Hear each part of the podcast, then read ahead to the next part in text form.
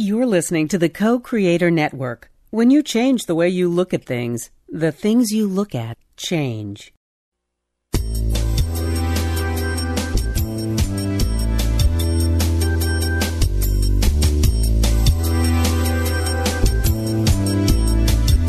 Good afternoon. Welcome to Why Shamanism Now, a practical path to authenticity with your host, Christina Pratt, director of the Last Mask Center for Shamanic Healing. She's talking about how shamanic skills can bring us to physical, emotional, mental, and spiritual well-being, especially when nothing else can.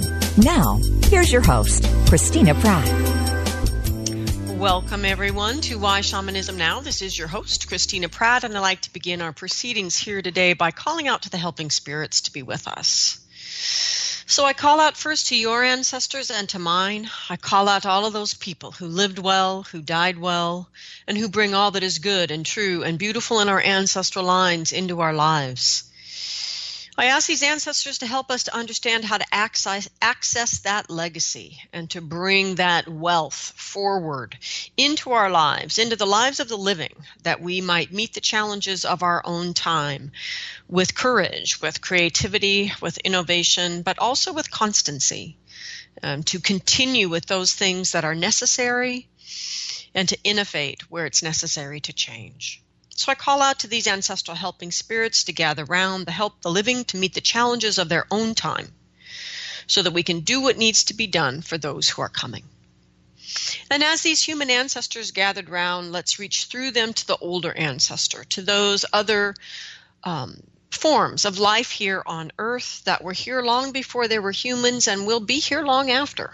I call out to these ancestors in their other forms, these great spirits of nature and life here on earth. And I ask you to help us as well. Help us to not become lost in the seductions and the distractions of human life, but help us to remember what it is that is truly unique about the human heart and how to deepen our sense of our own humanity and be better people. And I ask for these non human ancestral helping spirits to come into our lives and to help us to understand that which abides, that which does go with us at our death, and help us to tend these things in our everyday lives. And as all of these ancestors and their many forms gather round us here today, let us draw ourselves from wherever we might be into our heads, and from our heads to our hearts. And in the next breath, from our hearts to our bellies and let's settle into our bodies, settle our bodies onto the earth, and take a moment and give thanks for this day, no matter what it holds. Thanks for all that has been that has brought you to this point in your life. Thanks for all of those gifts, those which you have figured out how to incorporate into your life, and those that you're still trying to understand how to unpack, how to understand what this event was in your life and what is its meaning. We give gratitude for it all nonetheless.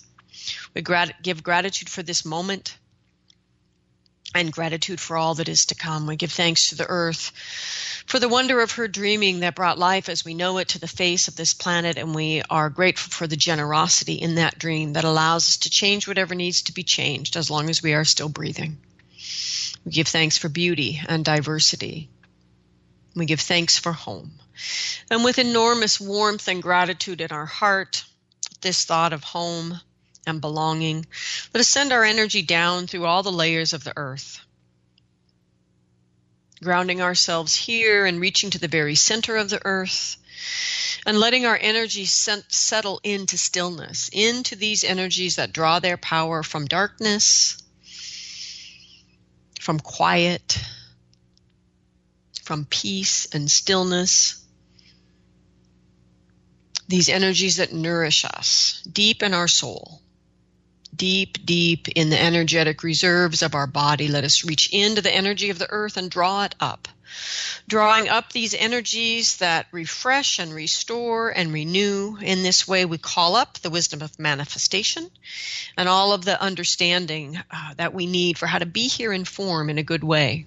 We call these earth energies up to replenish and restore and renew and help us to bring forward the abundance that we are called to bring into the world and help us to be responsible for the abundance that we engage with around us. And as we call up the energy of the earth, let us use this energy to inform us, to help us to understand how to connect to ourself, how to connect to our, our place here in the world, to understand who we are, what we stand for, what has heart and meaning in our life, and to build our life of these things. And to do so in a way that creates a sense of hearth and home and belonging, that is not tied to place and not tied to specific people, but is connected here deep within yourself, in your own cultivation of center, your own sense of your own personhood, so that you can extend those energies out and welcome those who are other than you are, that you are not threatened or challenged by that which is different than you, but simply engaged and brought forward to bring out those aspects of yourself that have not yet seen the light of day and we ask those who are different than we are to help to provoke us into the men and women that we truly came to be. And may they be provoked by us. And may we learn to connect and communicate with others, with all aspects of ourself, with the environment around us, with the invisible world, and ultimately with our own heart. And may we come to understand our place in this great web of life. But these are not magical knowings but these are actions we must learn to take to open ourselves and connect. And we ask the energies of the earth, humbly, we ask you to please come up into our lives and inform us. Help us understand how to be incarnate.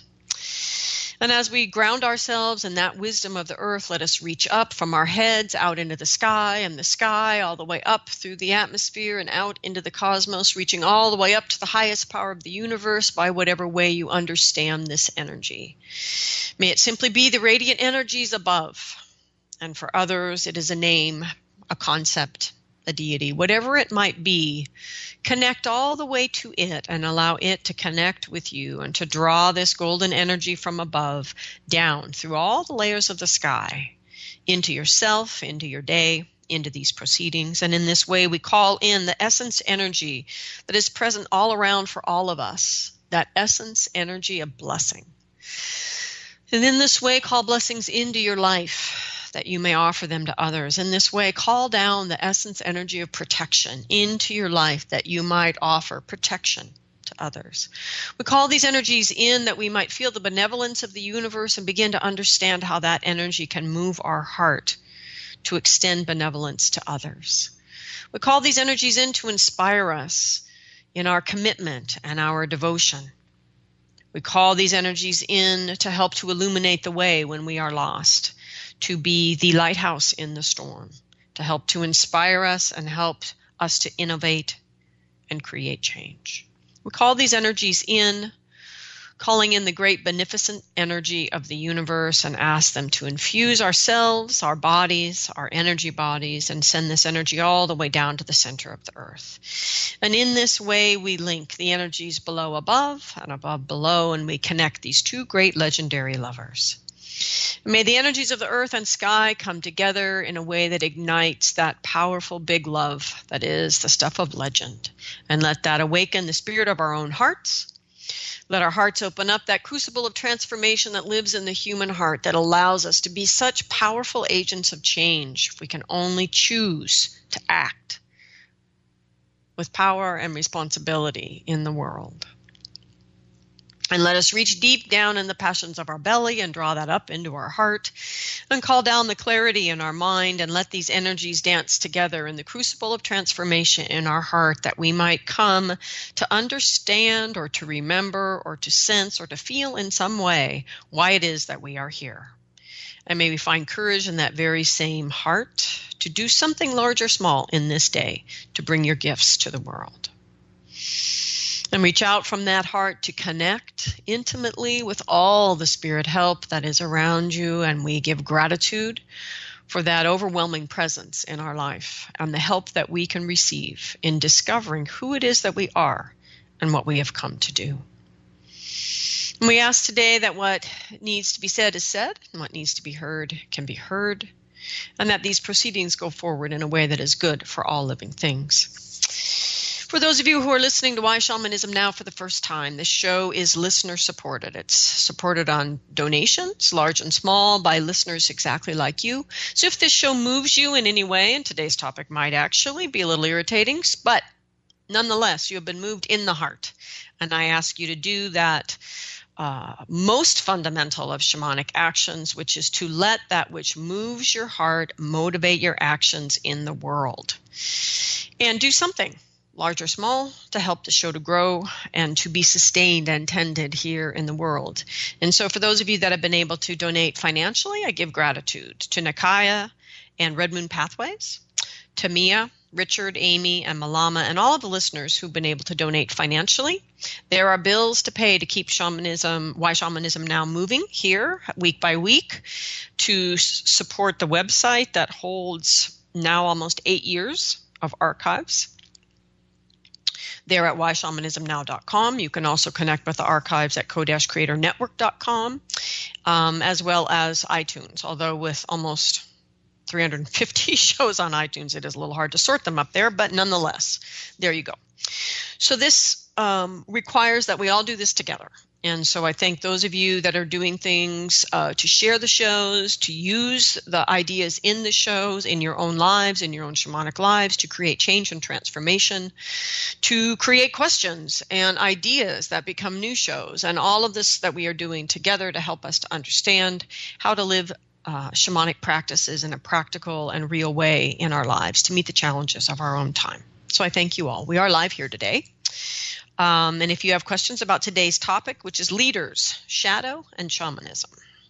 So if you have questions about that topic, please feel free to call in at 512 772 1938.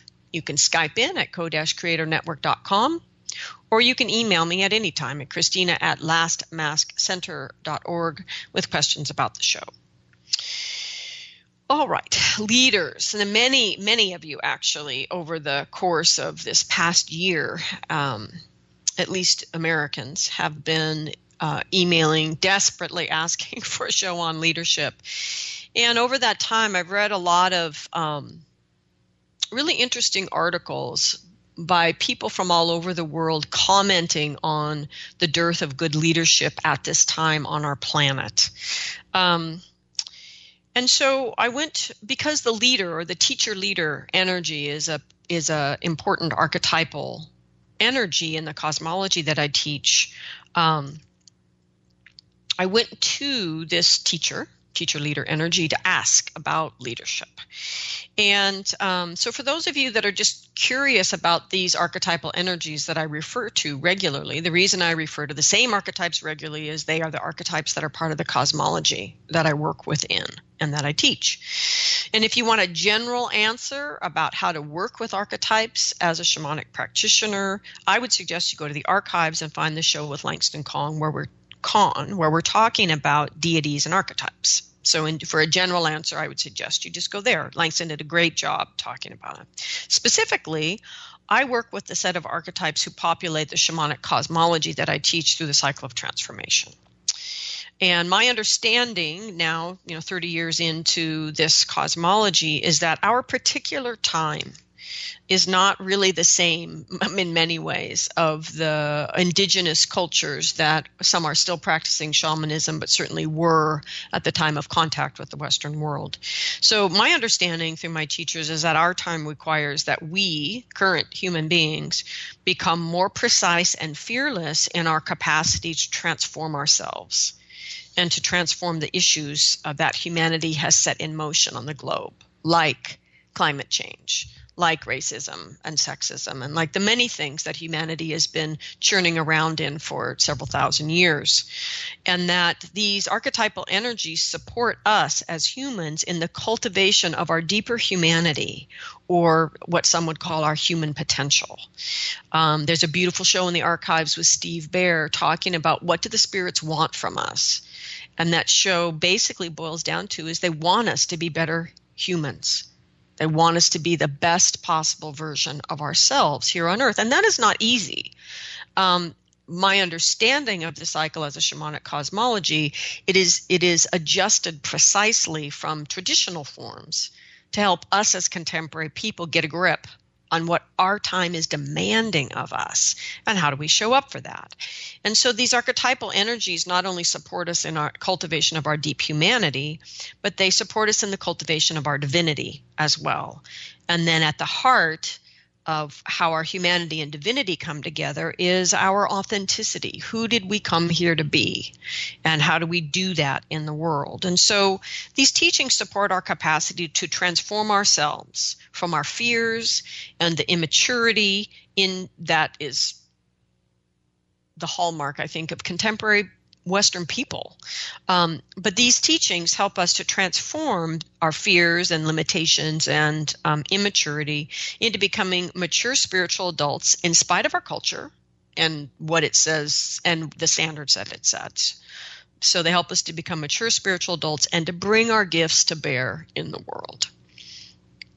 Okay, so these archetypes that really focus on this capacity for transformation from fear and immaturity um, in other words, not only people allowing their wounded child to drive their perception of reality and their choices in life, but also those of you who've become highly skilled wounded children who pass um, as effective adults, but underneath it all, you're still driven by the wounding of your childhood. And so these um, archetypal energies are particularly astute at helping us become agents of deep change within ourselves, and because we have become those people, then change within our world. And these are the visionary, the warrior, the healer, and the leader or the teacher leader. It's actually teacher, leader, and sovereign. These energies are all operate together in this particular system. So, leadership you know, as I have observed and experienced leadership in modern time in the 50 some years that I've been alive, I would say that I have seen a steady increase in the number of leaders who misuse and abuse power, and a steady decrease in the number of leaders that understand the right use of power. It's not that there are no leaders that I feel have led well and that are honorable and good models for us, but they are few and far between in my experience. At the same time, I also see a change in the populace. You know, that's you and me, those of us who are being led. And those being led clearly have no experience leading anymore that you can hear it in in what people are whining about in their constant fixation on what's not working in the gossip and the incredible passing of rumored information as if it is fact and just the profound fantasy thinking about what a good leader would be. Um, and so in this what is obvious is that the people who are deciding about the leaders that we need don't understand what it takes to lead because they haven't led. In the United States, for example, there used to be multiple layers of social activities that wove the social fabric together. That regular, and it required that regular people, everyday people like you and me, had to volunteer or that thing didn't get done. So they were coaches or local business associations, parent teacher associations, these different associations that required that everyday people volunteered their time and energy to step up and lead. And because of this, the citizenry, you know, those people that would vote for a new leader, had personal experience leading on this small scale, which gave them some sort of realistic foundation to then look at the task of electing a leader. And it, it's clear that today people really lack this personal frame of reference. Now, we can get into the why of that, but that's not exactly the point of today's show. But it's the situation that we are in, let's put it that way. So instead of um, allowing your wounded child to cast your vote for you, or your shadow self to cast your vote for you, or others who are in deeply internalized misogyny and distrust of women to vote to cast your vote for you, what the leader um, said as I asked, you know, what should I say in a show about leadership? I mean, what would you like to see the people manifest to become better people? And the first long beginning part of the journey was just showing me this this state of affairs where there are no grown-ups who have experience leading or there are few grown-ups who have experience leading discerning about who they're going to select as a new leader. I mean, I have yet to speak with an actual adult who's planning to vote here in my country. You know, I live in a country that's filled with highly skilled wounded children and their teenage siblings who allow their shadow to drive their bus.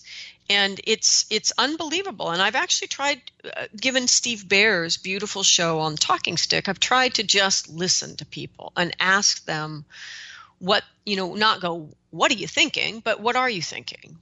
What what you know, what is your internal rationalization for voting, how you plan on voting? And and I'm horrified, actually. I really see a country of children and teenagers just being driven by deep inner energies they're utterly unaware of. And this is so anyway, it was a very depressing journey, to be honest. so um so this is partly an observation that I have of life that is really shaped by my immersion in my teachings, obviously, and and even you know in this world of shamanism, both traditional and modern, I see this same evolution. You know, we have to remember that any power that can, that can be abused can also be misused and any power can be projected onto the leader. And so as contemporary people coming out of this wounded child or this sort of adolescent shadowy place that we can abuse and misuse spiritual powers as well. So no matter how um, well intended we are um, the intention in a sense, it, there, there's this tendency to believe that intention is all that matters, but it's really not because intention can be derailed by the wounded child or by shadow selves. So, so here at Last Mask Center in the cycle teachings, every new shamanic skill is accompanied with learning a companion skill that allows you to take greater responsibility and more discerning responsibility in your life. And it's the main reason people leave after the first the first set of teachings because they're immediately expected to take the skills that they're learning and use them not just the the fun shamanic parts but the part where they have to start to look at themselves and take responsibility. And a lot of people don't want to and they just leave and that's you know that's their choice. But it is the unique difference in this set of teachings is yes we're going to teach you shamanic skills and you are going to learn them with responsibility. Because power picked up without responsibility is exactly what we're seeing in the world today. So, gaining power without also picking up this greater responsibility for the use of that power leads to abuse of power, no matter how well intended we are. So,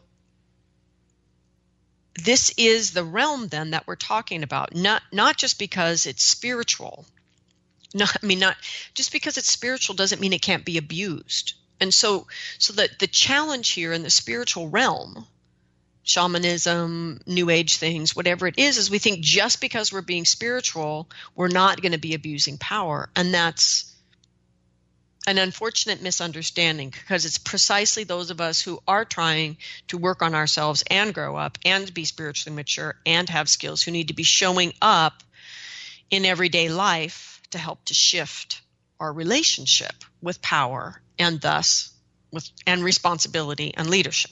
Okay. So this refusal, this this what the leader was saying is this refusal, this sort of astounding absolute refusal to lead oneself. Uh, this is this is the one of the issues that we're seeing right now, and the reason that it matters um, is not just because Americans are going to be voting in a few weeks, because someone within you, someone internal, has to rise up within you and lead the wounded child to healing. So if you're in this position of refusing to lead, to stand up and take responsibility to lead, your wounded child's never going to get healed because you have to lead yourself in on that path.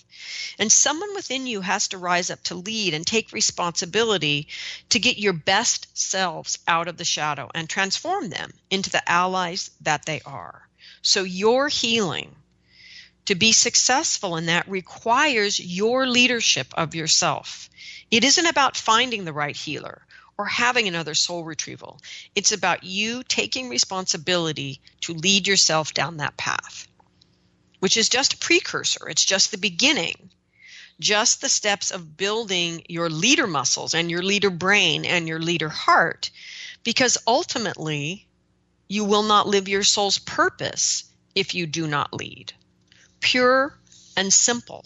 No one can lead you to your own soul's purpose. Your soul's purpose is unique to you. You're the only one who can lead you down that path. So there it is, pure and simple, that you must lead yourself down that unknown path.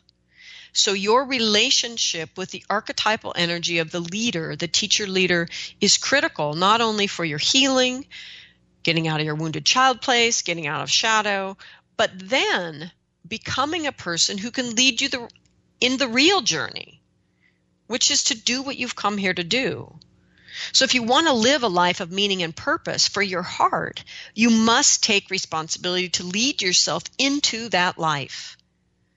And I can't tell you how many people take years in their practices before they realize that they're just simply avoiding picking up their power because they're so afraid they're going to abuse it.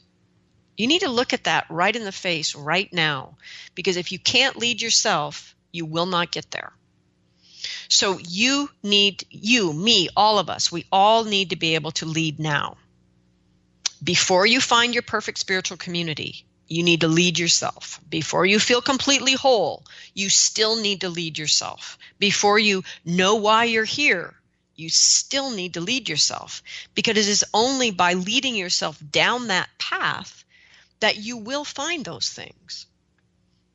And so this was the first and impassioned uh, part of the leader's message is everybody needs to be leading somewhere in their life so that they can understand how to be a better citizen how to be able to select a leader, how to be able to do your soul's purpose, to do your healing. It all requires leadership. We have to stop our passive disengagement and be willing to step up and lead. So, anyway, that's part one of the leader's message about what it takes for good leadership is your own willingness as an individual to lead because the decay and rot around this level of global leadership has gone hand in hand with our individual decay and rot around being willing to lead in our lives, to take responsibility for what is going on in our home, in our communities, in our area, and ultimately in our countries, because we have to take responsibility for what's going on within ourselves. Okay, so in my cosmology, the teacher leader sits in the north. And so I went and asked for the message about this time. And I've shared the first part, which was the the biggest and most resounding part. And then the teacher pointed out that um, people passively follow. They complain and whine and rebel and passively follow. And I said, but wait a minute. You just said they rebel, rebel and passively follow? And the leader said that rebellion offers no new vision and no new capacity for leadership. Um, that it's basically a childish fight to see who gets the most stuff that we need and the and the trickster chimed in and said we need to get out of the trap or the seduction of rebellion and understand to look back and recognize how the rebellions of the last 2000 years have simply continued to dig us in deeper and deeper because we're not under that that um, seduction of, of that it takes a war, it takes a rebellion, that this transformation needs to happen on another level. And it's going to happen because in the freedom that we have gained along the way, people use that freedom to learn to lead themselves. They don't use that freedom to opt out of leadership and just passively roll through life. Um, engaging in more and more stuff, more and more distraction, more and more addiction, versus really stepping up and leading towards a vision that they're heart knows is possible, a vision that they're passionate about, a vision that they believe would be good for the next seven generations. I don't really care how you say it, but the point was our need to to let go of this seduction or illusion about um, these changes happening through some big rebellion and actually get involved in transformation. So the leader continued. So, what needs to happen for that to happen? Uh, and the leader said, first off, you need to master the shadow behaviors that precede good leadership, which is a large kettle of fish. The next thing was that good leadership is not the act of a single person. Um, that we need to learn to understand leadership as something best done by council, but not consensus. And so it goes back to the um, Confederacy of Nations. Confederacy. I'm not sure that's exactly right, but basically what the indigenous people were doing here in North America before the um, Europeans showed up. And um, and while that did uh, that model was used to shape the United States, we don't seem to be remembering that very well these days. And so part of it is for all of us to rid ourselves of an idea of leadership as the sovereign in which we are powerless and to cultivate our own sense of sovereignty, our own sense of power and responsibility, and our own sense of leadership so that we can step up and begin to lead via council or confederacy, not um, but not necessarily through consensus and um, compromise. Okay.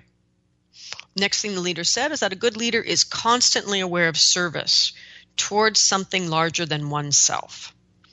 And finally, that we need to learn to cultivate our own right relationship with the leader internally, which requires then transforming our relationship of the leader shadows and so we're like a whole cultivation of transformation of shadow behind being able to actually step into this leadership that the leader's talking about.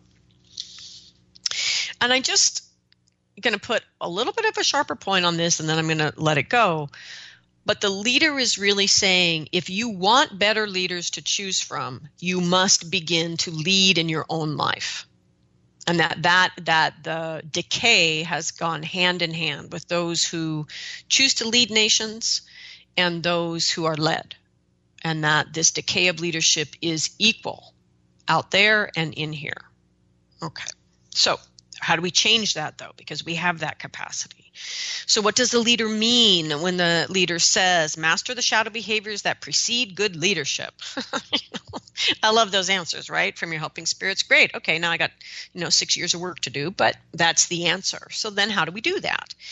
Um, and those of you that are about to vote here in the United States um, in the next few weeks, I would like you to at least consider this as you're thinking about who to vote for.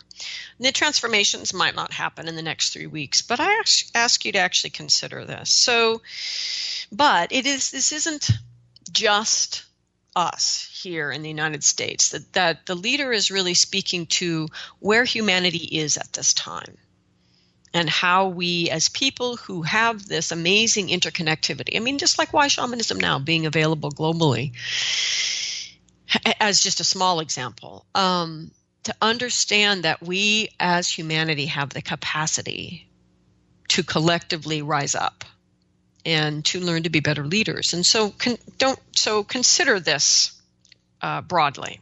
Okay, so those of you who hear yourself saying, "I just don't want to be lied to," or "I want a leader with balls," the, these these statements and other similar statements that we hear repeated are actually the words of a child, a wounded child who is simply tired of feeling like a victim. And so, partly what you can do is really tune in as you experience your own frustration with leadership. You know, how old do you feel? How much do you feel like a victim? And if so, consider that this is this is not the thinking and feeling of an adult who is powerful and can take responsibility to make change happen. So when a wounded child is driving the bus, the adult, uh, the adult tends to fantasize about a perfect leader or a strong leader or basically some leader who is a substitute for the imperfect parent that they actually had and this this this fantasy thinking happens without any real sense of what a good and effective leader would be again because they have no experience being a good and effective leader.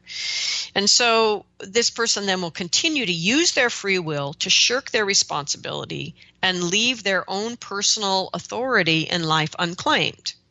Back to the whole wounded child thing. When we are acting out of our wounded child, we are by definition leaving our personal authority in life unclaimed. So if you hear yourself saying this sort of thing, then accept, at least as a working hypothesis, that the wounded child is driving your bus. Okay, so when we do this, because we do do this as humans, so when we do this, we are hiding ourselves from a deeply unconscious need. And this part of ourself perceives the need for somebody else to be responsible for them, and which is a legitimate feeling in a child. It's not legitimate anymore now that you're a grown up. But so part of recognizing this in yourself is sort of settling in and recognizing and looking for this part of yourself that perceives this need for someone else to be responsible for you. And this part of yourself possesses a deep underlying fear of personal authority. So, this is where you want to start to journey at that level. Journeying prior to that is not really very helpful. But at this level, this deep underlying fear of your own personal authority, that's where you want to start journeying and ask to be shown your fear of personal authority, potentially as a thing or as an energy that you can begin to work with. And you may also want to ask your helping spirits to show you the ways this fear of personal authority plays out in your life that you are blind to. So then that's a journey. You need to kind of assess what answers you get from that. And then journey and ask how do you begin to access your true personal authority? And then, depending on that answer, which could be a bit of a long road, that may be where you need to move. But depending on that answer, you then may be able to continue in journey and ask, how do I take personal authority for my actions and non actions right now in my life? Like, what are the first steps or the most potent steps that would allow me to take up my personal authority for my actions and my non actions? Because we need to deeply understand that as a leader, personal authority is the hallmark of the leader energy within us because it is this is the root to our essential sovereignty. So what you would be looking for in your own leadership and others as leaders is their sense of their own personal sovereignty and their willingness to honor and respect that sovereignty in others. Okay. Moving on. Because these these again are the shadows that are precursors to even being able to step into leadership. So if you notice yourself feeling a sense of rebellion relative to all of it, right? When that feeling um, is not in the shadow, that feeling of rebellion, it can lead us to take actions in ways that honor and respect our boundaries and the boundaries and limits of others. Um, and that person then takes responsibility for their actions and their non actions and redirects them towards change. So that's that's a healthy response to a desire for rebellion, to that feeling of, oh God, this mess is just so screwed up. It needs to be changed and wanting to rebel, that, that effective rebellion needs to be channeled through good leadership. Right? And so a person who's who's feeling that inner desire to rebel but is capable of good leadership then is going to do that leading in a way that's going to empower others along the way so it's going to, it redirects that energy into actually creating change and doing so in a way that empowers other people. And one of the things that we have really been awash in in the last year here in the United States is, is the rising up of this deep shadow in our country of those who would wish to disempower and you know just wipe out other groups of people it's a little bit frightening. But good examples of people that I, I believe feel this rebellion and are transforming it really well into leadership would be Charles Eisenstein in his work um, around um, the more beautiful world our heart knows is possible. Um, Stephen Bear and his uh, recent talking stick book and and uh, so these two are doing it you know on a kind of a larger scale as more you know mature men, more established in the system, and then helping to redirect that energy. But I also would say Langston Kahn is doing it well also on a smaller level in um, the sphere of influence that he has. So, so the point is, when this feeling of rebellion moves through shadow, there's this push for something different, but without any discipline or structure. And in this, there is a great disrespect for the boundaries and the diversity of other people. And so we see a lot of this right now happening in America is this just change for the sake of change and difference for the sake of difference and you know fuck the system fuck everybody else it needs to be different and that that that is the rebel in shadow so if you feel yourself pushing for rebellion, then accept, at least as a working hypothesis, that you are in shadow and over identified with rebellion and just wanting difference for a different sake. You know, wanting to be able to cast a vote for someone that you really value that resonates with your own personal values. I get that.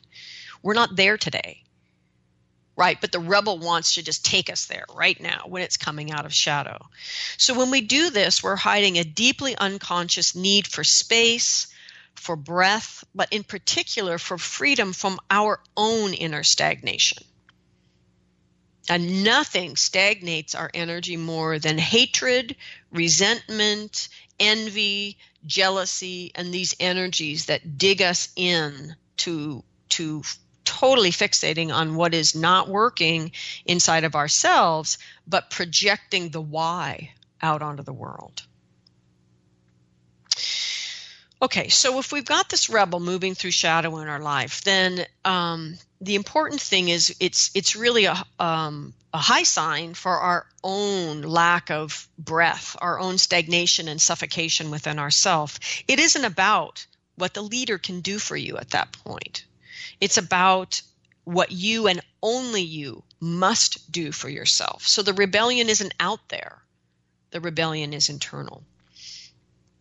So when we're in rebellion in this shadowy way, we have this deep underlying fear of being limited and restricted and restrained. So that's where you need to begin to act journey wise to get more information. Journey and ask to be shown what inner self is restrained and by what or whom right? What inner self is restricted? Again, by what or by whom? You need to see these inner dynamics within yourself to begin to work with them.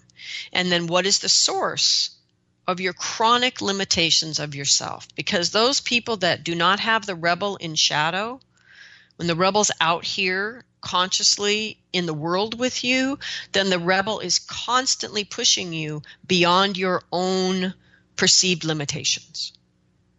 So if the rebel's in shadow, then you, you are chronically allowing your sense of your limitations to um, circumscribe your life. So if you find, now, with that said, if you find as an answer to these journeys, as an honest answer to these journeys from spirit, systemic limitations like racism or sexism, that that you're actually that you actually are coming up against a limitation that is part of the rank, privilege, and power system of where you live, then that's something that shifts your journeys a little bit. Your questions then would move into what inner power must I cultivate to transform this systemic limitation in my own life?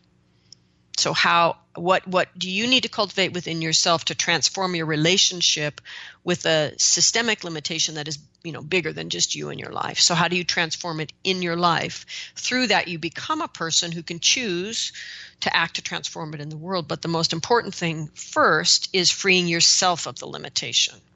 And so with that said if you are coming upon inner limitations, not systemic limitations, then that's your next journey as well. Is how do you create space for the as- these aspects of yourself that you're limiting? What are the next steps you need to take? And some of those steps will be steps you need to take in your life. Some of those steps will be healing steps. Some of those steps might be re-education. You might need to learn something. Yeah, you might need to, you know, get off Facebook and go take a class and actually learn new skills. I mean, it's not necessarily simplistic to get your own self out of the shadow. but the most important thing to understand in this in this in this talk here about leadership is that honoring the limits and boundaries of others is the hallmark of true leader energy and um, that the leader is leading to something larger than the individual which is leading towards what is good for all life and so um, one example of this that I see in shamanism is this kind of generation of ayahuasca rave, everybody is a shaman crowd. And um, there's lots of engagement with shamanic elements. Um, but within it, I also see this kind of big over identification with rebellion that reminds me actually a lot of the 60s and 70s. And what I see is that without ever noticing that, you know, you're not really changing anything because there's no leadership rising out of that new vision. There's ego identification, and I'm, you know, ayahuasca wants me to do this. It's me, me, me. But what I don't see is leaders emerging and leading a generation. Um, and so there's this kind of constant whining and complaining and tweeting and accusations of appropriation when you don't even know yet what that word means. And all of this rebellion energy is just sending that energy back into the thing you're rebelling against and making it stronger. It's just like when you were a teenager rebelling against your parents, that this rebellion is just making the whole creating a conflict and, and digging that energy in deeper instead of taking that responsibility to to channel that rebellion through some discipline and some um, structure into actual new leadership and to actually take responsibility for creating something new instead of just complaining about it on Facebook. Okay. Moving on to the next shadow. So those who feel powerless or who are less aware of their feeling of powerlessness and instead are it's moving through shadow um, their perspective is to become disciples of a powerful leader when they're not really necessarily conscious of their own powerlessness. Some people really do feel powerless and they're very conscious of their own powerlessness. For some, it's moving in shadow and it emerges out through becoming these sort of rabid disciples or fundamental disciples of a particular leader. And this is really big in shamanism. So, um, so what happens is the teacher in shamanism gets you know put up on a pedestal or the or new age whatever gets put up on a pedestal um, and then the teachings become a kind of a dogma in your practice and then i start seeing these nasty facebook posts about other people's work because it's not exactly the same as your teachers and um, the level of nastiness i see around shamanism on facebook it just constantly proves to me that people don't know don't understand shamanism to be behaving this way. Because if you truly understand the values and principles inherent in shamanic culture and what the spirits are trying to teach us through their relationship with us, you wouldn't behave that way. But again, this is this energy, this powerlessness moving through shadow.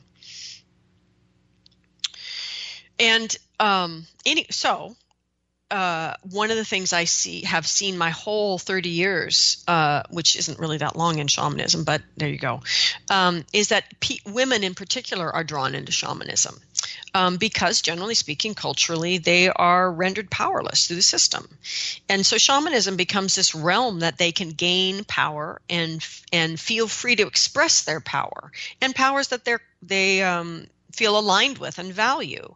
And this is true, and in and of itself is not a bad thing, except for the fact that I notice for m- many of these people that um, they're expressing their power exclusively in shamanic realms without ever confronting this fundamental powerlessness they feel in their everyday life. In other words, they're not using the power that they're gaining through shamanic practice to take responsibility for the powerlessness they feel in life and lead towards something new. Okay, so if you're starting to think, oh, this might be about me, okay. Then, if you see this sort of disciple energy in yourself, then accept again that, that perhaps it's a working hypothesis right that maybe this is you and that this this energy is moved into shadow and that you are projecting your power and authority out onto others and so when we do this we're hiding our deeply unconscious need Like our heart needs us to claim our authority and take responsibility for using our power in the world. And this, again, this dives right back into sovereignty, the sovereignty element of the leader. And um, this feeling is running counter to the fact that we have simply chosen not to use our power, not to pick up responsibility in our life. And so the disciple is being driven by this deep and chronic failure of will and that this is the the will to claim personal authority to show up and act. And that's the level you need to be journeying about this if you want to change it. So you would journey and ask to be shown what is at the root of my chronic failure of will? And what are my next steps to cultivate and tend my right use of will and then in this journey you can ask um, what is this you know whatever teacher it is that you respect that you've put up on the pedestal you know take them down. So they don't fall off and break their neck right? Take them down. And then ask your helping spirits to show you what is this teacher reflecting back to me about my own leadership? And how can i best cultivate and bring that leadership into the world? In other words how can you do it Okay. And so finally, there are those who um, want nothing to do with the whole thing. Right? Don't don't want to know, don't don't want anything to do with the whole process. And those who choose invisibility as a means of avoiding claiming their personal power and their personal responsibility. And many people will use their fact that they're, you know, they're interested in shamanic things, they don't want to have anything to do with all this political mess the lies and blah, blah, blah. Yeah, well, okay, but you live in this world with us here right now. And we all need to be responsible citizens. And your helping spirits will tell you that too if you ask them. And so this is a, this kind of constant reminder to those gentler souls out there I do get it. And I get why you've taken sort of safe harbor and found refuge in shamanism and groups that are focused on spirituality. And you chose to be here now just like everyone else. And you must remember not using your power is an equal abuse of power. So choose to be here now Embrace both your strengths and your weaknesses and take up space. Stop being a chicken. You get to do it in your own way, but you do need to do it. You need to do your thing, whatever it is, personally. And you need to accept your responsibility for your power, use it in the world, and be a good citizen. Be part of the community and you can journey i mean the, the main journey would be to ask for help from spirit to cultivate the courage of your heart to bring that gentle tender heart out into the world in a way that it is protected but that your voice is heard because it needs to be heard.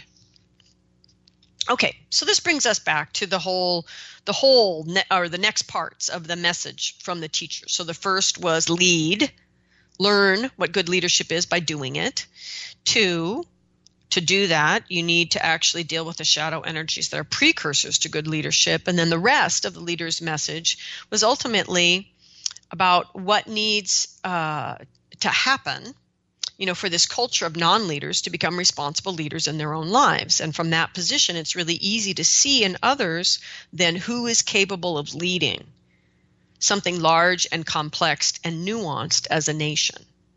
So, for those of you who are going to vote in a few weeks, you need to vote from a mature spiritual adult who is taking responsibility for the culture that we live in.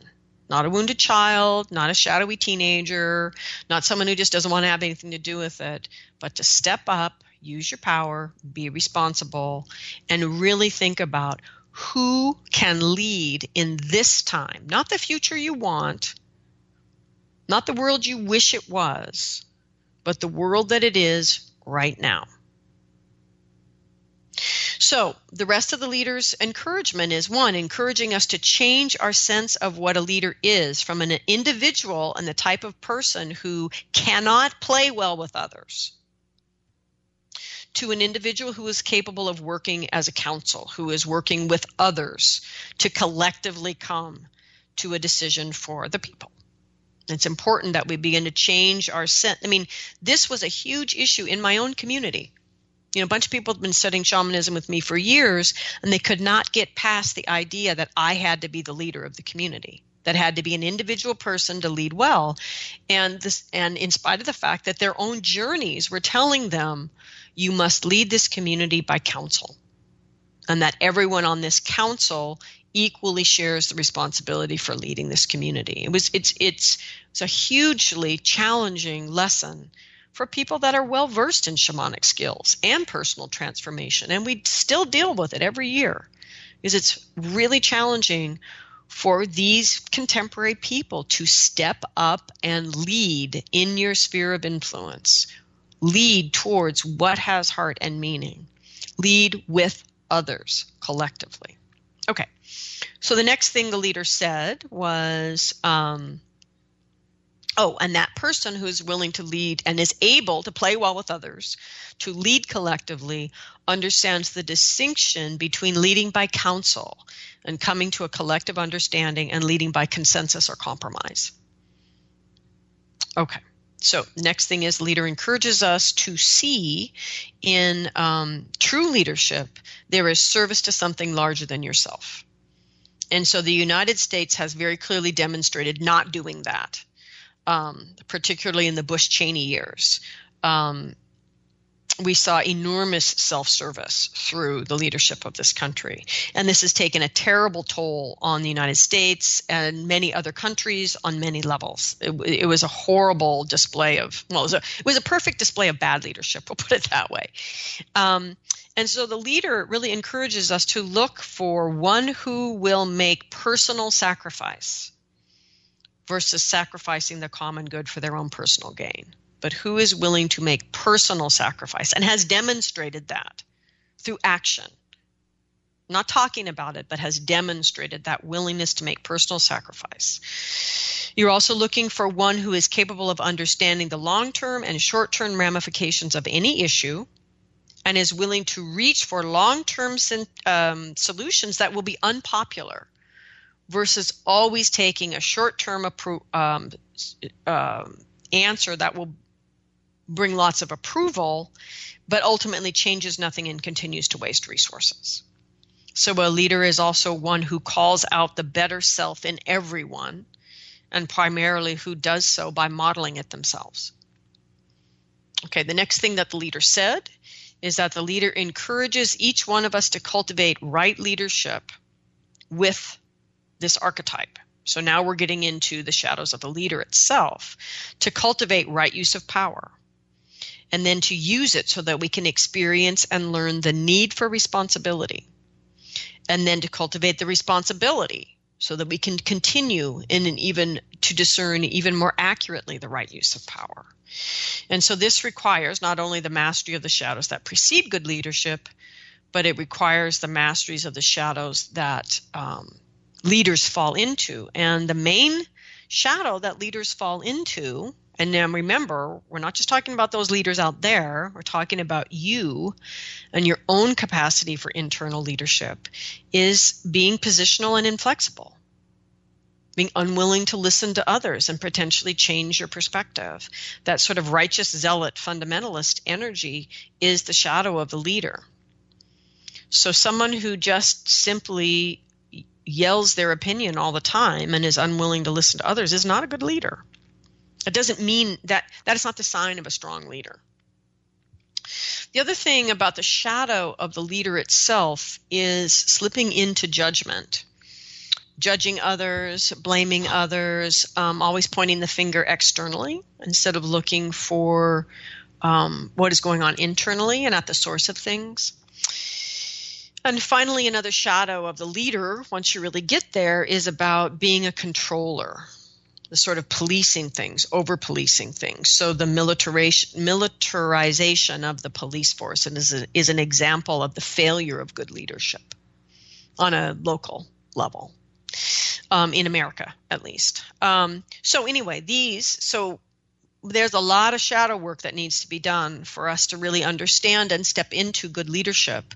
And I remind you again of what the trickster said: be aware the trap or the seduction of revolution that leading well and following well require precisely the same skill set. What needs to happen here isn't another revolution. What needs to happen is that as individuals, as the populace who are quote unquote following, we need to cultivate the qualities of good leaders.